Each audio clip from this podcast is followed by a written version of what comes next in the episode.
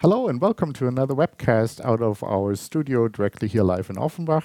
Uh, my name is Patrick Treptow and I'm a cloud architect here at uh, Glück Kanja GAB and I'm joined here by my uh, co-worker, my colleague actually, from the Azure Foundation development team right out of Helsinki. Welcome Matti, hello. Hi Patrick.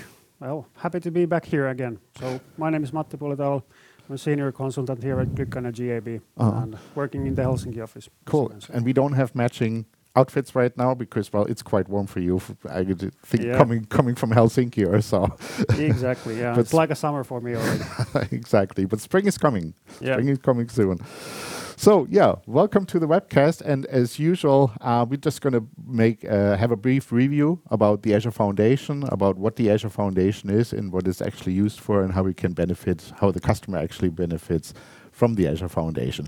Maybe we're going to have again a, short introduction about the Azure Foundation. Matti, can you tell us a little bit about that? Yeah, absolutely. So uh, the Azure Foundation is a collection of uh, best practices uh, for setting up the customers' first landing zones. So things that uh, every typical customer should think about um, as a kind of a preparing the Azure environment for wider scale cloud adoption.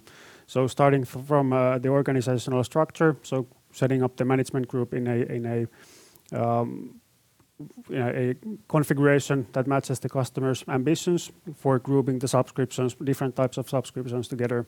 Then setting up the net networking access management, configuring the, the logging and monitoring for seeing what is being done, uh, done and, and where uh, in, the, in the Azure environment, as well as then continuously monitoring the resources that are, are being deployed.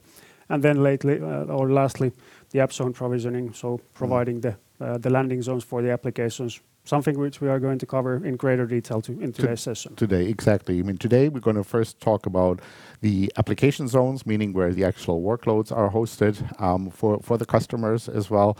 But then also we're going to talk about platform access, how we can uh, expose those services up to maybe to the internet um, as well.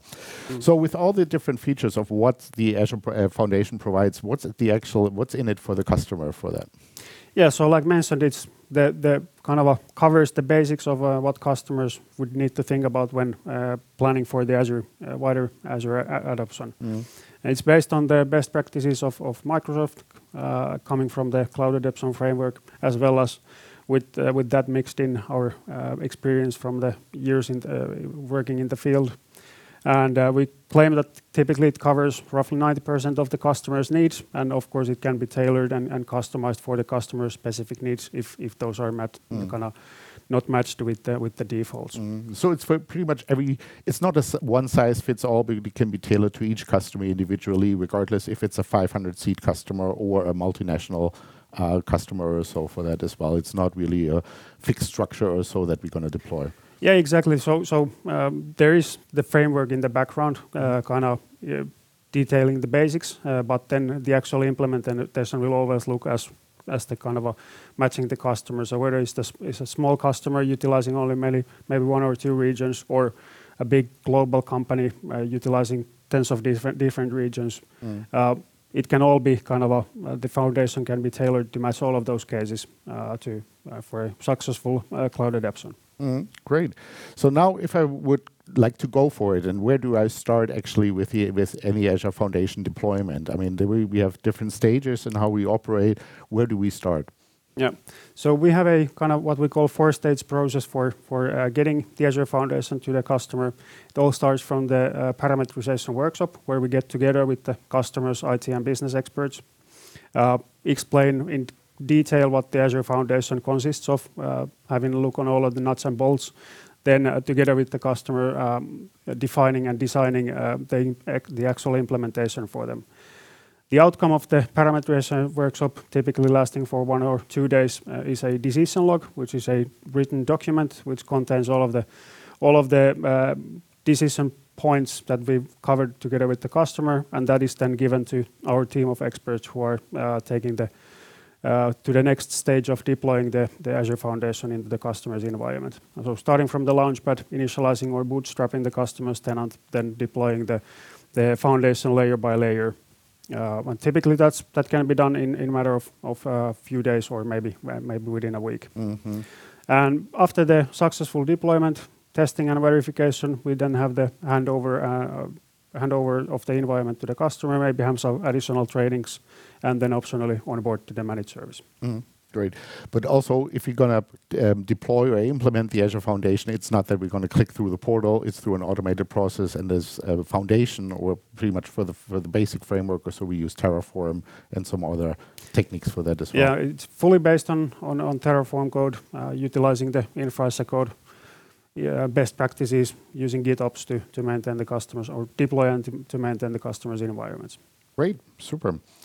So if you're going to review uh, again of what we've covered in the last webcast, I mean, we we started all the way on the bottom, and we built our Azure Foundation up layer by layer. So we started with the basics, uh, which means bootstrapping the environment, getting it ready for the Terraform states and all that. Then, we're going to build up, for example, the audit logs, which is our layer five for the audit trail.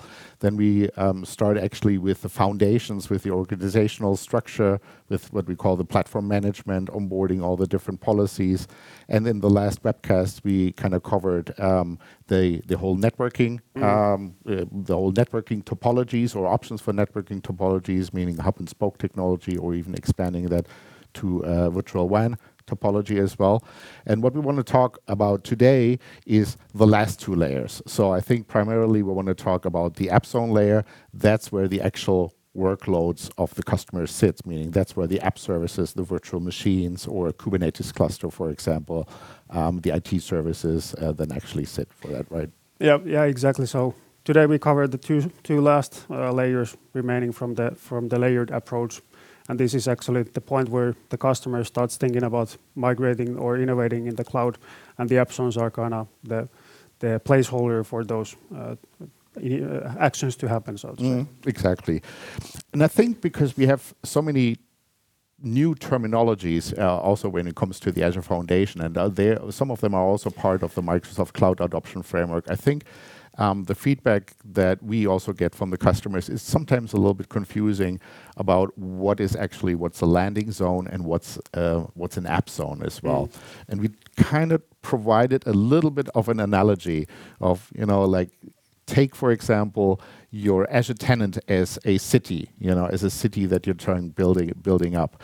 The city consists of different districts, for example, and those districts we will later see will kind of represent what we call landing zones, and those uh, those districts can be supplied with different ordinances or policies for that as well.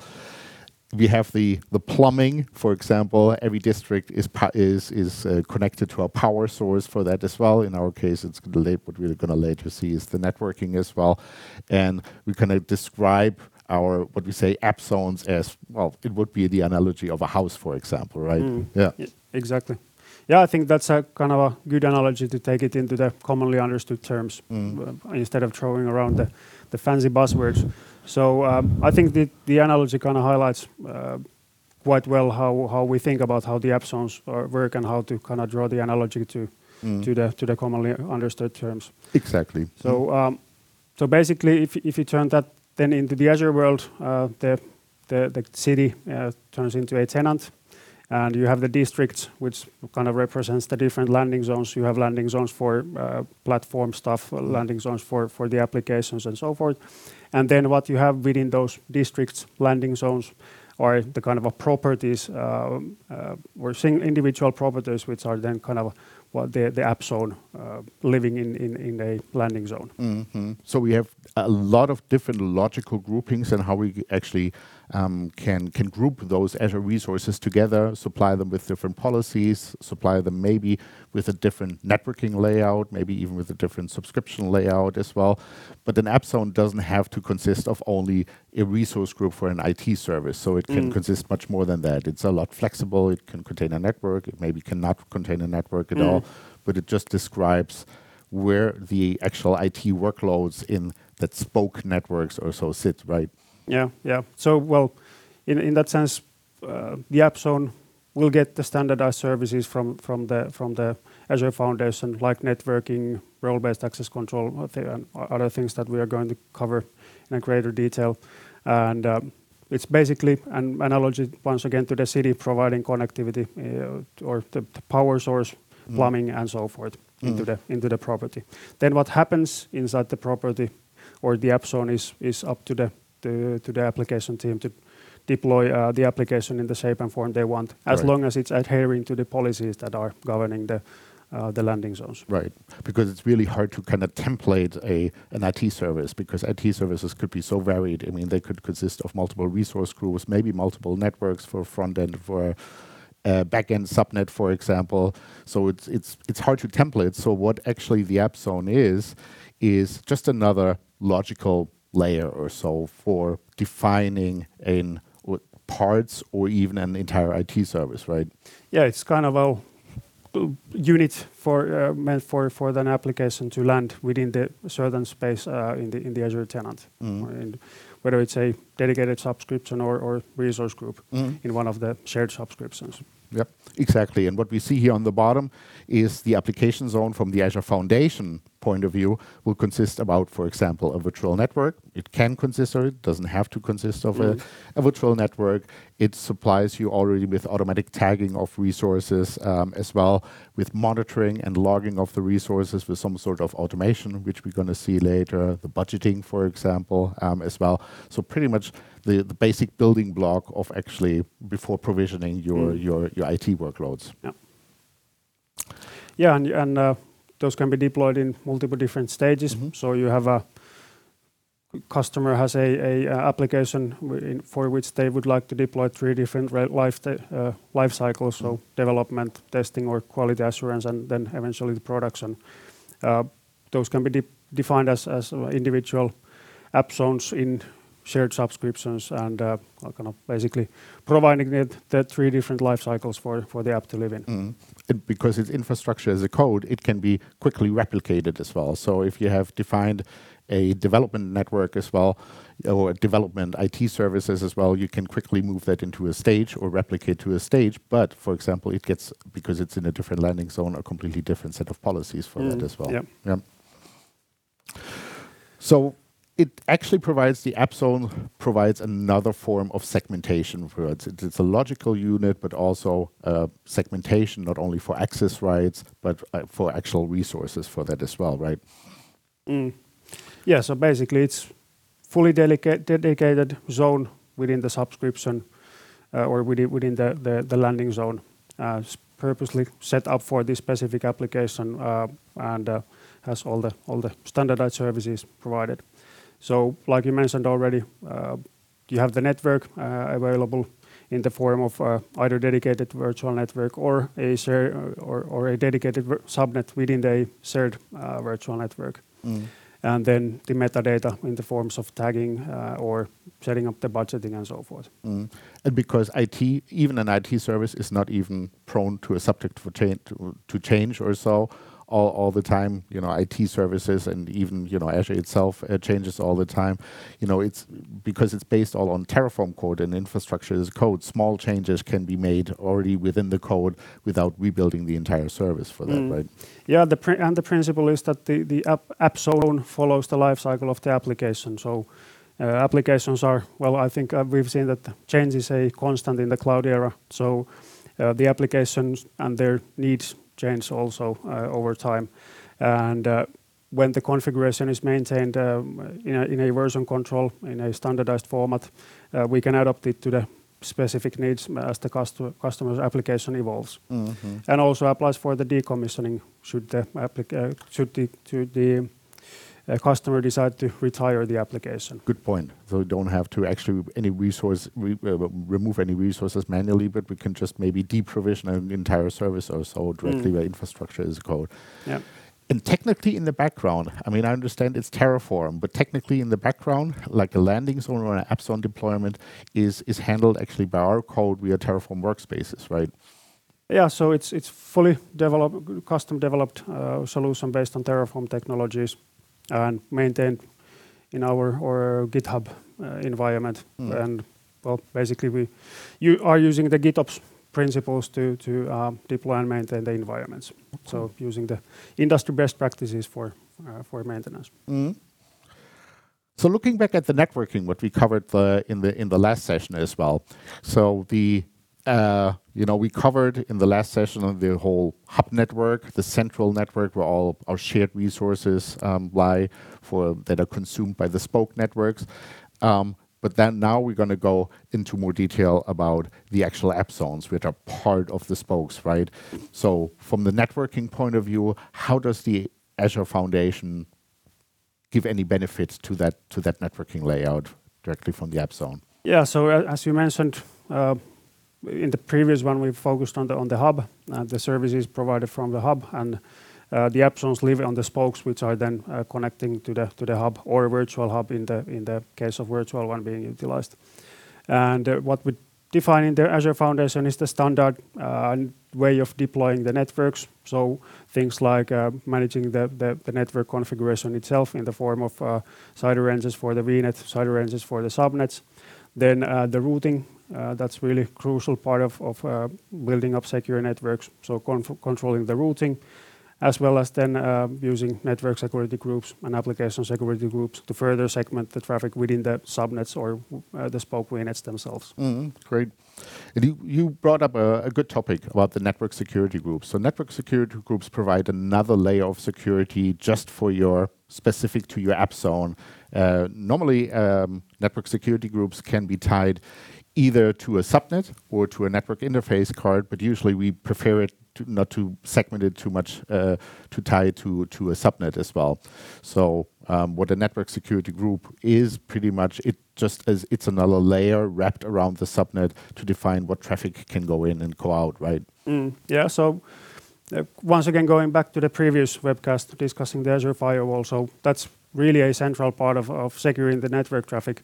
But then uh, the network security group takes the role of uh, segmenting the traffic within the subnet. Mm-hmm. Uh, so applying the logic which traffic can uh, move within the subnet as well as can come into the subnet and leave the subnet. Mm. So it takes the kind of a uh, control at the local uh, local level on the subnet mm. Um, to to determine which travel which traffic should traverse and which not. Mm. Great. And as another construct, we have also the application security groups. And I had, uh, personally, I had some trouble actually wrapping my hand, uh, head around that. So network security groups are basically used for pretty much allowing or denying access to a network, whereas application security groups are defined as a, an, a based on an application, not a network, right? Mm. Yeah, it's kind of a logical grouping mecha mechanism with which you can group different network resources together, namely virtual machines, and then um, set up the network controls, so uh, network security group rules are based on these groups. And where it helps immensely is, is the kind of a abstraction of IPs behind uh, uh, the, the application security groups. Uh, the network security group rules are still uh, based on the OSI layer 4, so um, relying on IP addresses ports mm. and uh, especially in the cloud dynamic cloud era, uh, relying on the IPs is, is generally a fairly fairly uh, bad practice, and that's where the application security groups help a lot. Mm. Great, and also that is we have provisions for that directly in the Azure Foundation to dynamically assign and define application security groups. Yeah, well. exactly. Great. I think another point which we started to cover in the last episode as well was kind of tying it, the inherently public resources, um, into, for example, a network or giving, uh, for example, what's uh, described here, a virtual machine access to a storage account like that. And that's been done with uh, service endpoints, right? Mm, yeah, exactly. So service endpoints can be used to tie in those kind of a out of the box public services into a specific subnet within the within the network providing a direct line uh, from the subnet to the service. Also, at the same time, taking the uh, the public endpoints uh, or removing the public endpoints from the from the resource itself. Mm. So, kind of a really good way to to secure the access to the resources only to a subset of the of the network. Mm. Great. The other thing that we've mentioned earlier was also the budgeting. I think it's really important to also give the app zone owner or an IT service owner um, some information about the running costs, for example, for for particularly for his or her IT service as well. And we have some provisions for budgeting for that as well. Mm. Yeah, I think one of the one of the kind of major factors you need to you need to um, work on uh, with the cloud adoption is is monitoring the spend mm. and the cloud costs. And uh, with that, I think uh, having the app zone budgeting should help with that task. So what we can do is we can define the soft budgets for app zones, have them applied either on on monthly, quarterly, or yearly basis. And then these budgets can also be configured to send alerts after a certain thresholds have been met. So maybe something for the application owner to kind of monitor the spend uh, uh, on the app zone to make sure that the application team is not, let's say, over-provisioning or uh, not doing over-provisioning of resources. And also something to monitor in the long run to kind of always optimize the environment to mm. fully, let's say, leverage the resources in that kind of a, yeah. Exactly. And the soft limit means that if you if you go over your assigned budget or so as well, it won't shut down any resources. It will just provide you any notification, as you said earlier. For example, if you get to like 80% of your budget limit, your soft limit as well, you will receive a notification telling pretty much the app owner, well, don't do it or don't overspend or so for that as well. Yeah, exactly. I think the other really important thing, not only in in Azure, but especially for the app zones, is uh, the whole what we described earlier, you know, for the app service, if the if the IT service or so, the app zone would be a house or so, we have a fence around that. And that is translated into Azure Geek terms, uh, the role-based access control, which just means who has access to that house, who can do what in in, in that house, for example. And I think that's really, really important also to tie the application owner or the IT service owners into that as well, right? Mm. Yeah, well, that's one of crucial part of the cloud uh, enablement. So Uh, providing the right level of access to the individuals or groups that need the access. So whether it's the application owner uh, who takes the assumes the role of fully uh, managing the resources and the access to the app zone, or whether it's reader groups just for monitoring the environment.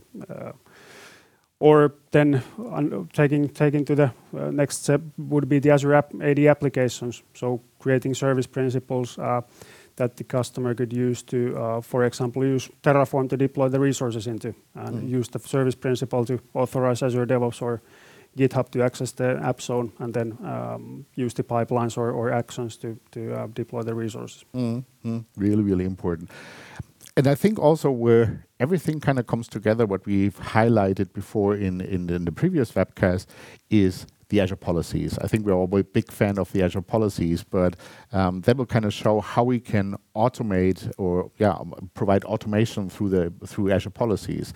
For example, for the update management, you know, we can provide a tag, uh, a standardized tag of when a resource, for example, a virtual machine should apply updates for that as well, make it really, really easy for the app owner to kind of review and see, uh, participate in the automation, or when a resource should automatically start and stop maybe during the night for cost control or even for security reasons um, mm. for that as well.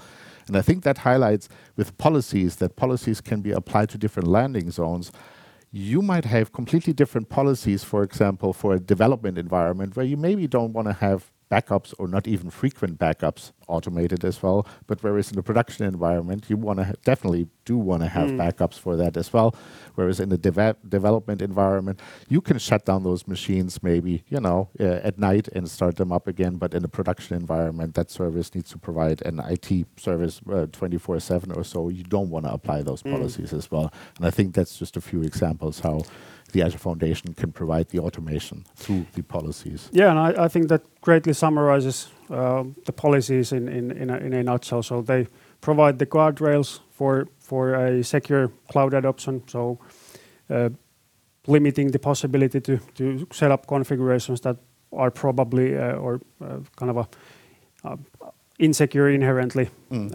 And then automating the mundane tasks, something that should kind of happen out of the box, like update management, backups, uh, enabling the monitoring, and so forth. Mm-hmm. And then also applying the the controls on, for example, network level. So having dedicated policies to make sure that for every VNet, for every subnet we deploy, uh, there's always the network security group rule, uh, network security group, mm-hmm. as well as the route table deployed. And those are configured in a in a certain manner. Mm. So there should always be the default route pointing to the firewall. Uh, there should be always the um, deny all rules at the end of the NSG tables, mm. making sure that there's no unwanted uh, explicitly allowed traffic uh, allowed within the subnets. Mm. So it's also for security purposes as well, you know, automation through, you know, automation of the mundane tasks that you have, but also a little bit policing the environment, but then also um, kind of taking a look of security, for example, that you cannot um, probably supply a public IP address within the environment that might be inherently insecure for that as well. Exactly, yeah.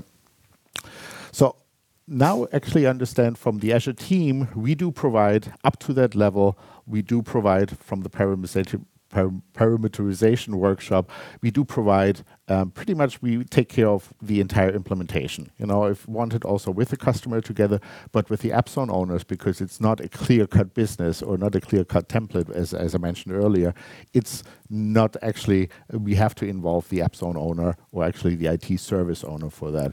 So what we usually do is we invite the uh, app zone owner or the IT service owner, um, we invite them to a meeting where we're just gonna get all the parameters. What kind of resources do you need? How should they be set up? What's the budget for it? What's the cost centers for it? When should it be backed up and all that? And we have some sort of a cloud onboarding meeting with the customer where we um, Uh, kind of record all the different values and all that um, together to make sure that um, we provide all the resources for that as well. Because we also, or the Azure Foundation, has the knowledge, has the naming provider, make sure that we get the naming right, that we get the environment right, maybe that we have to provision a dev and a prod uh, environment for the customer as well, that we can prepare that all. And I think then the next step then also will take that over. We we um, kind of transition into the technical onboarding of the IT service, right? Yeah. And that's basically the point where we get the request uh, into our our, um, or we get the request uh, to implement the app zone for the customer. And basically what then happens is that the person receiving the request will translate uh, the customer's decision into the app zone configuration file. And uh, once again, using the GitOps, Um, start implementing the app zone uh, for the customer. So basically it involves setting up the the JSON uh, template which mm-hmm. declares or describes uh, the app zone, then using using DevOps practices to apply the configuration via the pipelines. And then in the end, uh, it results in the app zone, uh, whether it's a subscription level or resource group level with networking, role-based access controls, uh, Azure AD, and budgeting pre-configured for the- Mm-hmm For the customer to use. Mm-hmm. And from the life cycle, if there's any changes in the future, it's easy. We reflect it in the code. We can even remove a zone. We can copy a zone maybe to another landing zone from that as well. Exactly. So the next stage for that is also, you know, build, run, and create. That's actually where we're gonna then where we could transition the app zone or the IT service to the service owner, and the service owner can fill fill it up. Regardless of what tool you use, he can use the portal, he can use Terraform core. Mm He can use some alternative means that they feel comfortable with. I mean, we kinda do recommend a little bit to keep it in infrastructure as a code with Terraform for that as well. Mm-hmm. We kinda transition the service and hand over the service to the IT service or app zone owner. Yeah. Maybe if I would like to highlight something from the last one. So basically, we are agnostic on what the customer actually does within the app zone, as long as it's adhering to the policies. So the customer can do lift and shift migrations, moving data centers, Uh, on-premise data centers to Azure or start innovating, building cloud-native applications using whatever technologies they use. Mm. Uh, that's kind of uh, something we are not concerned about. As long as it's fine by the policies, and the boundaries defined for the app zone, then. Mm It's happy to run there. Great. Well, why don't we take a look and uh, take a look in the Azure portal and uh, take a quick look and uh, see how actually an app zone looks like. I think you prepared some short demo for that as well. So I'm assuming a role of Max Mustermann of Contoso Group. Uh, he's an owner of a application called Parts Unlimited. Maybe you've mm-hmm. heard it. Mm-hmm In the past. And basically, as a Max, I'm now logging into the Azure portal with my with my user account, I can see that I have access to single subscription, which has been placed in the Contoso Group online landing zone. Mm-hmm Meaning the Contoso Group district. Mm-hmm. And that means also the management group, it gets a certain set of policies for that. Exactly, yeah. Mm-hmm.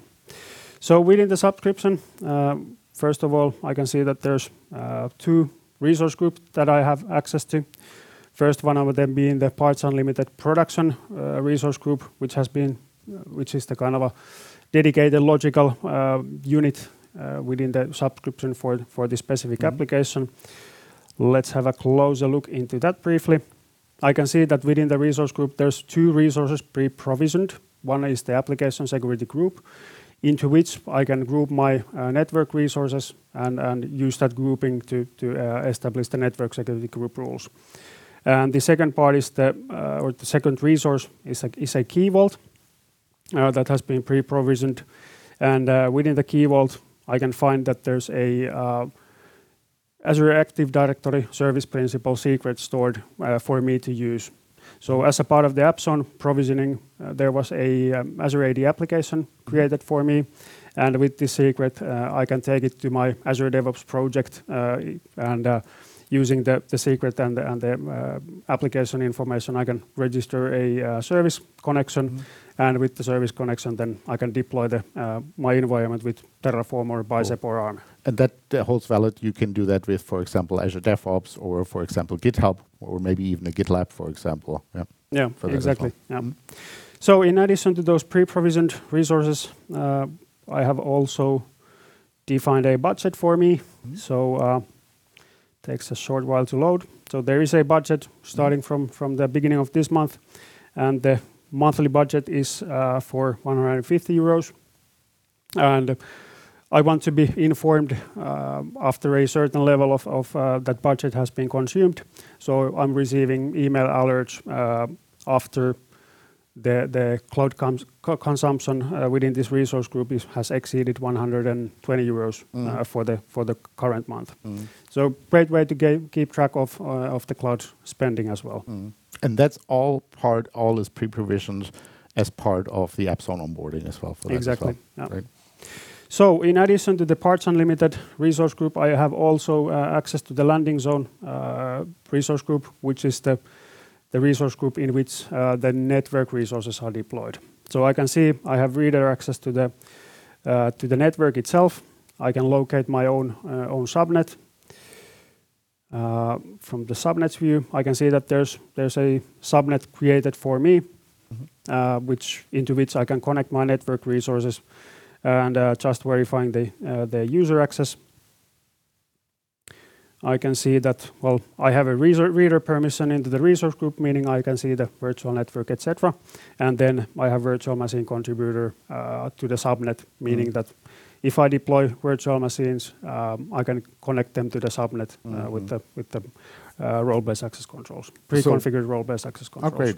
So, but you're you're the owner or maybe contributor of your resource group or of your AppZone resource group as well, but you have read rights for the networking resource group for that as well. And that kind of highlights a little bit the decoupling of IT workloads from the networking, because that might be completely different teams as well. Because uh, we probably don't want the app zone owner to create new subnets or actually make some changes maybe to the DNS configuration as well. Yeah. We just provide read rights for that, but it's flexible. It might be different for any uh, every IT service. Yeah. For that as well. Great. Well, thank you so much for the demo. Thanks, Patrick. Wonderful. I think that kind of highlights um, the um, what actually an AppZone is and how it can actually uh, benefit um, the customer and an IT service owner to quickly pre-provision the whole foundation and the whole structure also of uh, uh, of an AppZone and how to onboard the customer also for different IT services for that as well. Yeah. Well, basically, from that point onwards, I can start deploying my my workloads mm. with the technology that I choose. Cool. The next one is once I have the IT services provisioned, for example, and I want, for example, expose some of the IT services to the internet or even publicly, that's what we call platform access as well. Not even exposing any services, but then also getting access to some resources and getting access to our landing zone, for example, or AppZone uh, in that in that regard for that as well. And I think one of the provisions, most of the IT services nowadays, most of the modern IT services are web applications. Uh, we all understand. So we have to. It's more and more common that we have to expose them up to the internet and making them available, for example, with a public IP address. And that's in uh, what we call in our layer, layer 45 for the platform management. And one of, I think, the really, really cool um, resources or resource types in Microsoft Azure is the application gateway, right? Mm, yeah. So, well, after we deployed the workloads into the into the network, obviously we need to also think about publishing them, whether it's towards the internal network only or uh, towards the internet and uh, the service used for that publishing is Azure Application Gateway. And the Azure Application Gateway is a, is a cloud native layer 7 uh, web traffic load balancer. So um, it can uh, load balance the HTTP, HTTP, HTTPS traffic and uh, comes out of the box with the auto scaling functionality, being able to scale uh, the number of instances per, load. Uh, comes with a highly redundant configuration with, zonal deployment one very commonly used uh, solution uh, from the application gateway is doing the SSL offloading. Mm. So taking the certificate management out of the team uh, up to the uh, application gateway and uh, maintaining the, certificate centrally on the application gateway instead of deploying them into individual application servers. Mm. And I think the other highlight of the application gateway is not it goes a little bit more beyond the uh, standard load balancer as well. It can do multi-site hosting as well. So based on the FQDN or what we're going to see later, or even on uh, the URL or so, it can reroute the traffic from a public resource back, and even maybe just one public IP address, reroute it to the appropriate what called in the application gateway mm. the appropriate backend, for example, right? Yeah. Mm. Uh, it's a it's a great service to be used uh, centrally in a in a shared fashion. So mm. with the multi-site hosting um, hosting you can publish tens of different applica applications and uh, distinguish the different application mm. traffic based on the host name uh, mm. from the traffic. And but but the application owner itself he has to request that he cannot do that themselves, and that's again uh, the the the different layering mechanisms or actually the purpose of the hub network that we provide or mm. so, he needs to request that resource also for security and compliance for that for for the onboarding to yeah. the application gateway as well. Exactly. Basically, it would be a request for, to the network ops team to to uh, implement a new application within the application gateway, and uh, then it would be the, the, the responsibility of that team to set it up. Mm, great. And I think the other one, uh, the other feature of the application gateway, I think that's that's an, an, an optional add-on uh, for that as well, is the web application firewall. Mm. Yeah. Well, I w- I wouldn't like to call it optional. Still, mm. it, it is inherently optional, but uh, our recommendation is obvious to always deploy the application gateways with the web application firewall mm. turned on. So basically, it's a, a security suite built on top of the application gateway using the, the OWASP rule set uh, to, to block uh, the, let's say, the known uh, malicious traffic, whether it's mm. SQL uh, injections or cross-site, scripting uh, mm. type of attacks towards the application. Like SQL injections. It's really yeah. just a whole predefined set of rules of common malicious yeah. patterns or so that can occur for, for the HB, HTTP, HTTPS traffic for that as well. And the good thing is that it's, it's kind of a constantly evolving. So mm with the web application uh, firewall, you can you can be rest assured that uh, at least most of the typical uh, attacks towards the, the web applications are are uh, mitigated. Mm. And the rules can be customized for that as well, right? Yep, exactly. And you can turn it on in kind of a lights on mode, meaning uh, just detecting and alerting if it detects some malicious traffic, mm. or uh, even in the prevention mode, actively preventing the, the traffic to reach the application servers. And I think apart from the web application firewall, I think the, the application gateway um, kind of exceeds uh, or has a lot of more functionality than just you know listening on one port, for example, and rerouting it to the backend as well. There's much more components involved. You know? For example, we have an IP address. It could be private. It could be public. It could be even both. For example, that listens on a specific port and maybe listens on a specific FQDN, and then through different uh, different rule set. Um, uh, redirects it to the appropriate backend. Mm. Right? Yeah, so basically the logic, uh, trying to simplify it, is that there is a, a, front-end IP which receives the traffic. Then uh, behind that sits the, the listener, which detects towards which application this traffic is heading, and then based on the on the contents of the of the traffic, does the logic whether it's about redirecting or rewriting some parts of the request, and then finally, eventually deploying or forwarding the traffic to the backend pool. Mm-hmm. The common request I always hear from a customer as well, or question, is should I use just one instance of the application gateway, or I can have multiple application gateways in my environment as well? Yeah. So obviously the recommendation is to is to share the application gateway as as much as possible because it can support tens of different applications mm-hmm. from a single single uh, set of application gateways. But of course, there might be applications that have their specific specific requirements, Uh, which prevents uh, you from using um, the application gateway mm. for that application in a shared fashion. Mm. And then you can provision a kind of a dedicated uh, application gateway mm. just for that application and also maintain the configuration as a part of the setup. But that's usually used for, let's say, the bigger applications for a dedicated, for example, SAP environment or something like that as well. Where you also maybe have a logical grouping where the SAP team or a different team Um, will actually um, provide all the configuration and the security around the application gateway. Maybe it will not be managed by central IT, which we have hmm. present in the shared hub experience for that. Great. The other thing is um, uh, remote access. How do I access my environment and my resources once I've provisioned an app zone for that as well? Uh, Uh, we have several different ways uh, to that. I mean, I think the first way to access resources in Microsoft Azure, the first kind of what most customers have is a site-to-site VPN or an express route, enabling them directly to get access to um, the resources uh, in Microsoft Azure. But I mean, the easiest way would be if we, for example, wouldn't have uh, uh, any site-to-site VPN is, yeah, we're going to provision a server. We're going to have, uh, well, uh, we're going to get them a public IP address. We'll punch a hole through the firewall, and there we go, and have our our access to the virtual machine, maybe even with RDP or so, but probably not the best solution or so to go ahead. I like to I like to agree on that. And luckily, there's also policies which uh, actually prevents that from happening.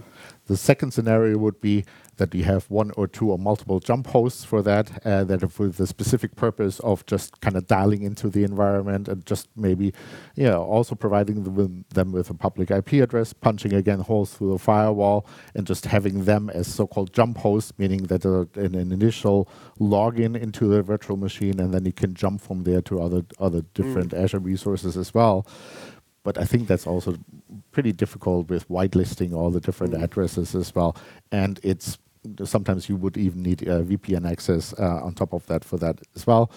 The more advanced solution would be to use some third-party software um, for that. But then again, it's expensive. It requires another uh, infrastructure as well. So what we usually recommend, or Microsoft um, um, um kind of started, I think it's already present two two or three years or so, hmm. for a couple of years, is Azure Bastion. I think there's still some misunderstandings of what an Azure Bastion host service is.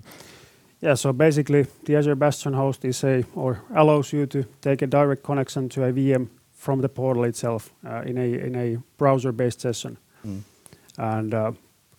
Well, it respects the, uh, first of all, access to the Azure portal. So um, you need to pass the conditional access policies, have the MFA enabled, hmm. signing with the MFA before you can even reach the portal. And then reading from the portal, you take the Uh, browser-based session directly into the into the uh, VM mm. you'd like to manage. Mm. And that would be, for example, one or different more jump hosts. And we, for example, with the Azure provision, uh, Azure Foundation in that particular layer, we can have we parameterize that, and we can actually spin up a couple of jump hosts or so. For the mm. initial dialing in into the environment. Then you can, well, that's the word jump host. You jump from that. And maybe even have your management consoles also installed mm. on the jump host or maybe a different management machine where you jump to um, afterwards for that as well. Yeah.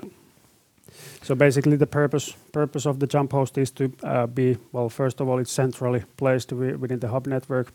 I think the most common use case is to do some debugging uh, within the network, for mm. example, analyzing why something's not working and so forth. And uh, it's a centralized uh, VM that can be then used also for accessing some other resources from the network. Mm-hmm. So what would be your use cases for an Azure Bastion service? I think it's not really practical for the entire company or so to dial in with um, the Azure Bastion service or log in for that. I think it's more really for like an emergency access control where networking from, for example, a site-to-site VPN or for an on-premise also has been broken, right? Mm. Yeah, I think uh, how I see the use case is exactly uh, just for kind of a just-in-time access to to uh, to the VM resources. Definitely not for for wider scale use um, uh, because there are more advanced services like Azure Virtual Desktop to, mm-hmm. cover that one. So the Azure Bastion service is not really a virtual machine or anything like that. It's a it's a virtual, pretty much a software as a service that's providing, but that's tied into. It needs to be, have its own subnet, for example, in the network. Yeah. Well, basically, it's a it's a abstracted network device that you deploy into a dedicated subnet, and uh, that acts kind of as the bridgehead within the virtual network, mm. into which the the connections are channeled from the portal.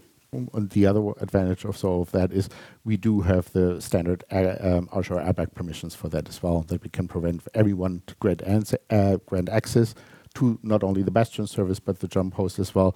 But we're also protected through conditional access policies because we're using the Azure AD sign-in mm. in order to access the environment for exactly. that as well. Yep. Great. Well, why don't we take a look and see the Azure Bastion service a little bit in action? Yep.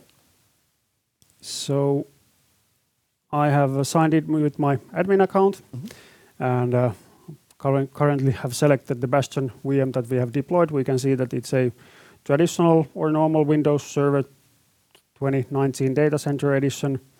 And uh, it's been deployed to, our shared services network into the Bastion VM subnet.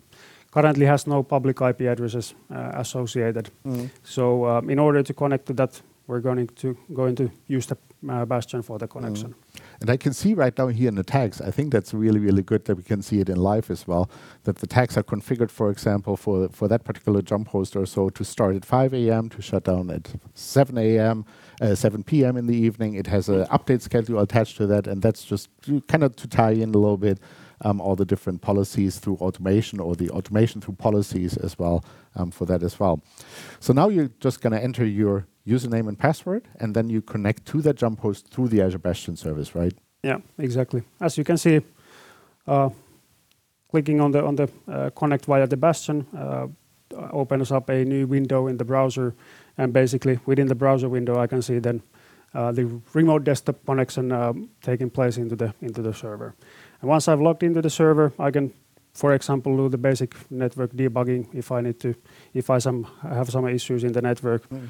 Let's bring up the uh, the IP address of the device. We can see that yeah, it's uh, we are logged into the correct device. Maybe mm. doing doing a testing on the um, uh, name resolution. So looking up for the